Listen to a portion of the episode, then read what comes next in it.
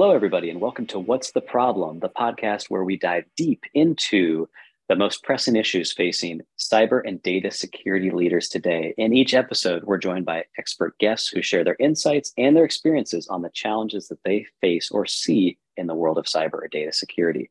Whether you're a seasoned veteran or a new leader in the field, this podcast provides valuable info and some strategies to take your organization to the next level. So join us as we explore the ever evolving landscape of cybersecurity and discover new ways to tackle the problems that we face.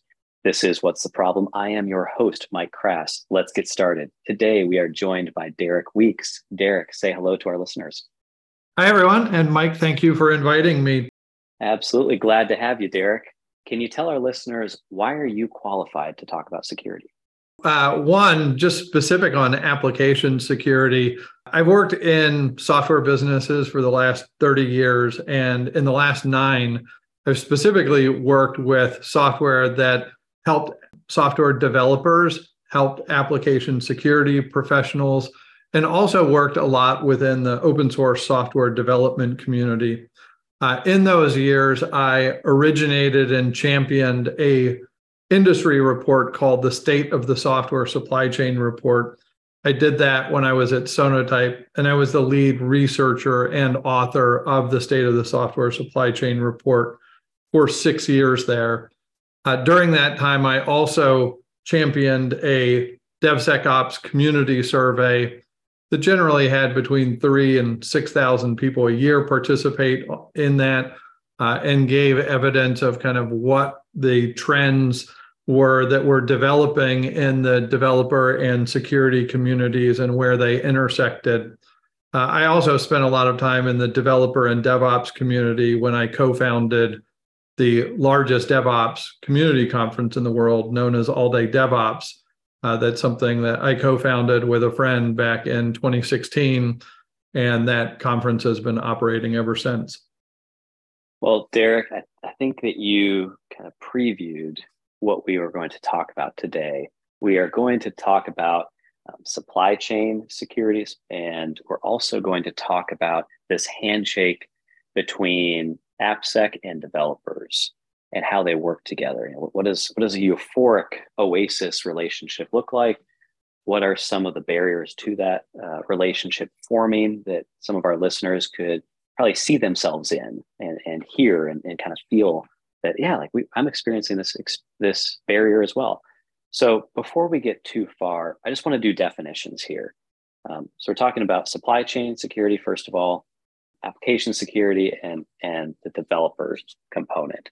Can you just define those three very quickly for us? Because we're going to use those words a lot throughout this episode yeah, so uh, I think developers. I, I, use developers as a as a broad term. Obviously, they're developers, people that are hands-on coding, uh, hands-on keyboard uh, coding. Uh, but there are all. It's really anyone that is creating and producing and deploying uh, applications in environments today. So think of it from uh, ideation up through production um, these are the people that are developing and moving software uh, out to market, out make available to the users there.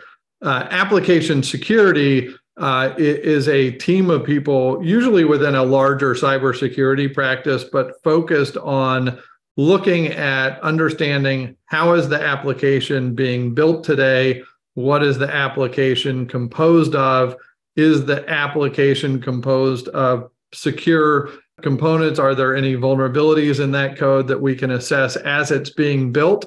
Uh, and also being responsible for the code out in production, understanding are there any vulnerabilities uh, in this code that we need to be aware of, and then collaborating with other folks internally to either uh, work on uh, improving or correcting those vulnerabilities or putting together other barriers to uh, to entry or, or uh, barriers to exploit for those vulnerabilities in the code. But it's basically an organization that can help look for and understand vulnerabilities uh, in that code. Uh, sometimes in a reactive sense, uh, sometimes uh, in a proactive sense, like red team red teaming, where they're looking at applications and environments and you know proactively trying to uh, look for vulnerabilities or inroads into applications and their data. In terms of software supply chains, it's really takes on a view of how software is actually produced today from where the code originates, either code that's written yourself or code that you're bringing into the organization from uh, from outside and, and often in open source communities that have developed code that you're borrowing uh, in order to be more efficient, and then how that flows through your environment out into production. And it's basically everything from um, the code that gets developed, the code that gets borrowed, and the infrastructure uh, that is used to uh, produce that code and get it to market. So you mentioned developers broadly. Any specific titles that we, we might see, even though it's a broad definition? Like, are there certain titles uh, in this in this handshake with the software supply chain that are involved there? Yeah, I think the the titles evolve over time. So uh, right. obviously, you know, software developer, senior senior software developer, um, but you know, anything up to the CIO within a, an organization, um, DevOps engineers, platform engineering is you know one of the newer terms uh, being bantered uh, bantered about in the the organization. But it, you know, I, I think the title doesn't matter as much as you know as a professional that you are working to get code and application out to the customers and users that you have within your environments and if you're hands on keyboard touching that code or touching the environments in which the code lives that puts you in the development camp for me mm.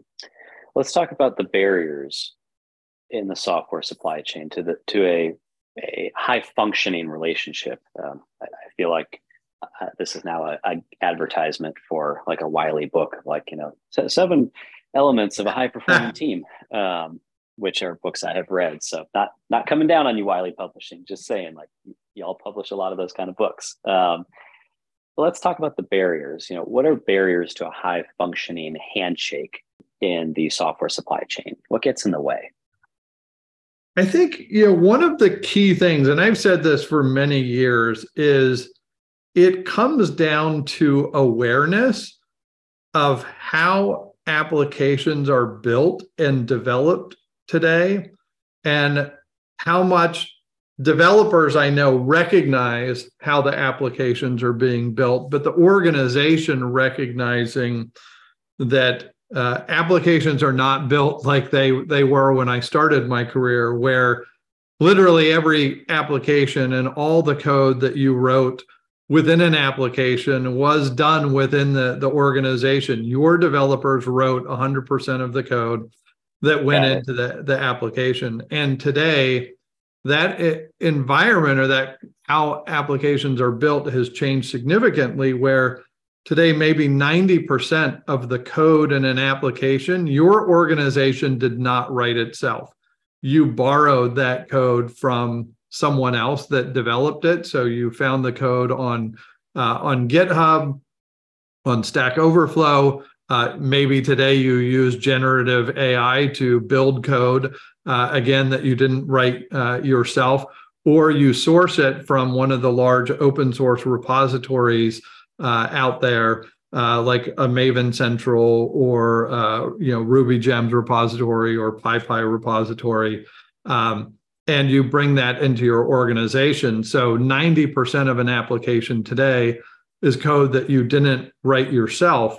And if we look at just some of the evidence of this, you know, in, in public repos like Maven Central that runs uh, or uh, houses all the Java open source components, there were 675 billion download requests from that repository in 2022 by software developers. The only one, only people downloading those components are software developers. And if you imagine there are 50 million software developers in the world, uh, mm-hmm. of which maybe 10 or 15 million are Java developers, and they are downloading 600 billion components there's a huge amount of downloading code that I didn't want to write myself. I'm relying on others that have expertise in that code and, and downloading it. and bringing that into my organization. Now, that's making software developers very efficient in what they're doing. But if we look and turn to the security side of this uh, equation and kind of the handshake, if you will, between these or the partnership right. between these organizations, imagine that 10 to 15% of those open source component downloads had a known vulnerability in them. They were known vulnerable the day they were downloaded. So you're effectively using parts or borrowing parts. And some of those parts are good and some of them are bad, uh, and bad from a, a vulnerability perspective. Uh, they could also be bad from being very outdated, you know, working on a version that's three years old that has 50 better or newer versions available. Uh, but let's assume it has a vulnerability. Now you're bringing that known defective part into your manufacturing of software. And as a developer, you're thinking, "Yay, I'm more uh, I'm more productive." As a right. security professional, you're looking at you just brought a known defective part into our manufacturing process of software, and we should be aware of that. And as an organization, I don't want to stop developers from being more productive, um, but I don't want to say, let's focus 100% on productivity without worrying about the quality of what we're building. So, as an application security professional, a simple question could be Do you know that what you're downloading and borrowing in terms of code that we didn't write ourselves is good or bad? If it's bad, is there an actual known, safer, better version of that that we could use so that we're not producing applications that have known vulnerabilities in them today? And, and really, these are what I would call avoidable vulnerabilities. How does that conversation take place? I mean, I'm, I'm picturing a dark room, an FBI style spotlight, you know, some stale coffee smells. Um, I can't imagine any of that is real though. Um, so I'm asking you for, for somebody who's been involved in these conversations, like how does how does that go with the developer? Like how, how do you productively have that conversation? First, I, I, think you have to, you know, again, I'll go back to awareness. the developers know that they're doing this. Does the application security team or does the CIO and the IT organization or the business leaders of that organization do they recognize that applications are being developed in this manner? And mm-hmm. you know, a lot, there's a lot of evidence over the years that is pointed to, and, and I mentioned the, the DevSecOps community surveys that I did, which pointed to this. And, and when I was at the Linux Foundation as the chief marketing officer there, um, I also saw in Linux Foundation research 35% of organizations build a software bill of materials. And a soft, what a software bill of materials says is in your application, what components is that application built from? There's code you wrote yourself and code you borrowed. Just to keep it simple, it will tell you, you know, more information. But if only 35% are producing a software bill of materials to tell them what components they're building with, that means 65% of organizations aren't paying attention to what they're building with. Right. And, you can't optimize what you don't measure. So and if 65% right. don't even know, it's like, well, who knows? Exa- exactly. So if you go back to the question that application security professionals want to, the basic question you want to answer first is what components did we use and were they good or bad? If you don't produce a software bill of materials, that they what did we produce or what did we use to produce this application? You don't even have the list.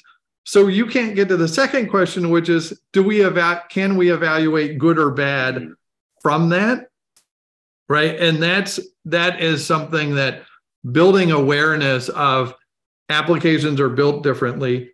Everyone out there, every single software development organization, everyone listening to this, their organization has a software supply chain, whether they know it or not.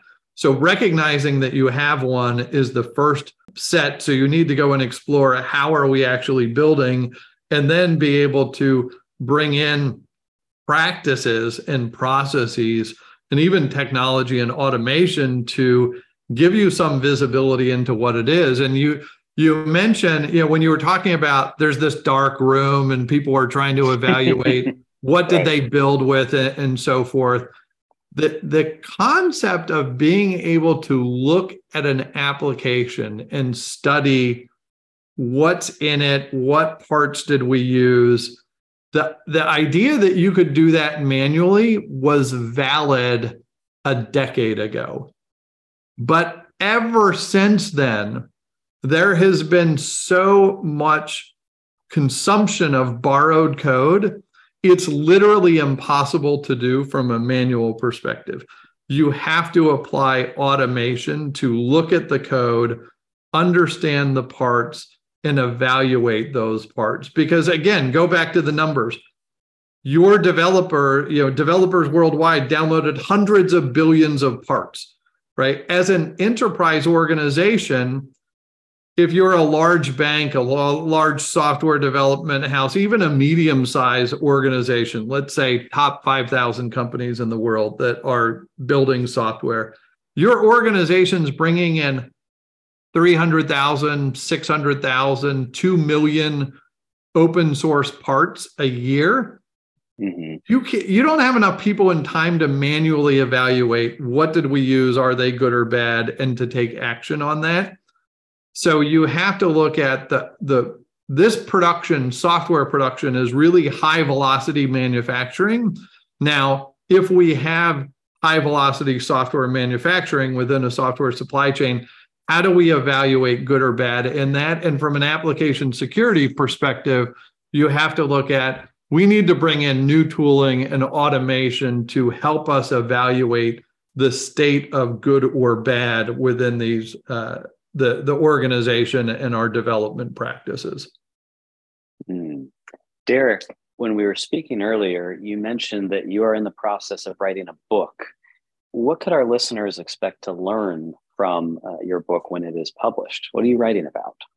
Yeah, so uh, this is not a book on cybersecurity or application security, but it's definitely uh, a book about work that I do as a marketing professional and, and chief marketing officer.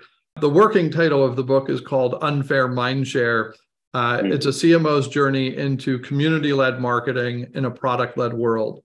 But I think that the interesting thing about this is it really talks about how to invigorate and bring a community of people together in, a, in an industry to share information, share insights, you know, educate one another, motivate uh, one another, inform one another, uh, and make one another better at either the thing you're pursuing in your personal life or the thing you're pursuing in your personal uh, in your professional career.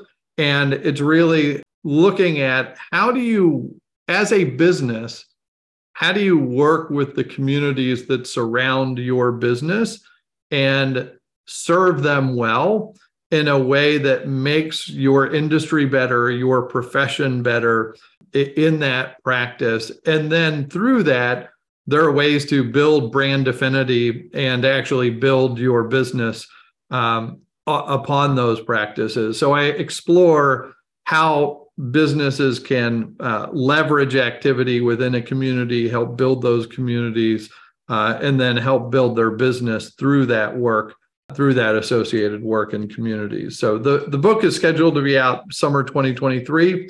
It's going through editing uh, as we speak. And I'm really looking forward to sharing that out with uh, out with the community of marketing professionals that I also work with. That's awesome. Derek, when it is released, we'll make sure to get a link to that for our listeners in the show notes. And for our listeners, it's it's that time. That's a wrap uh, for this episode of What's the Problem. We hope you found our conversation with Derek to be insightful, to be informative. I certainly have a list of takeaways. Curious to hear about yours. So definitely let us know what takeaways you heard. And remember to tune in next time for more discussions on the latest challenges in the world of cybersecurity. Also, I want to give a quick shout out to our host, MKG Marketing. MKG is focused on helping security companies get found, get leads, and close deals. So if your cybersecurity business is struggling, generate leads or close deals, let us help you. To learn more, you can visit our website at mkgmarketinginc, like charlie.com. Thanks for listening. And don't forget to subscribe and leave a rating for the podcast. We prefer five stars, but we also want you to be honest. So let us know how you felt we did today. We appreciate your support. Until next time, my friends.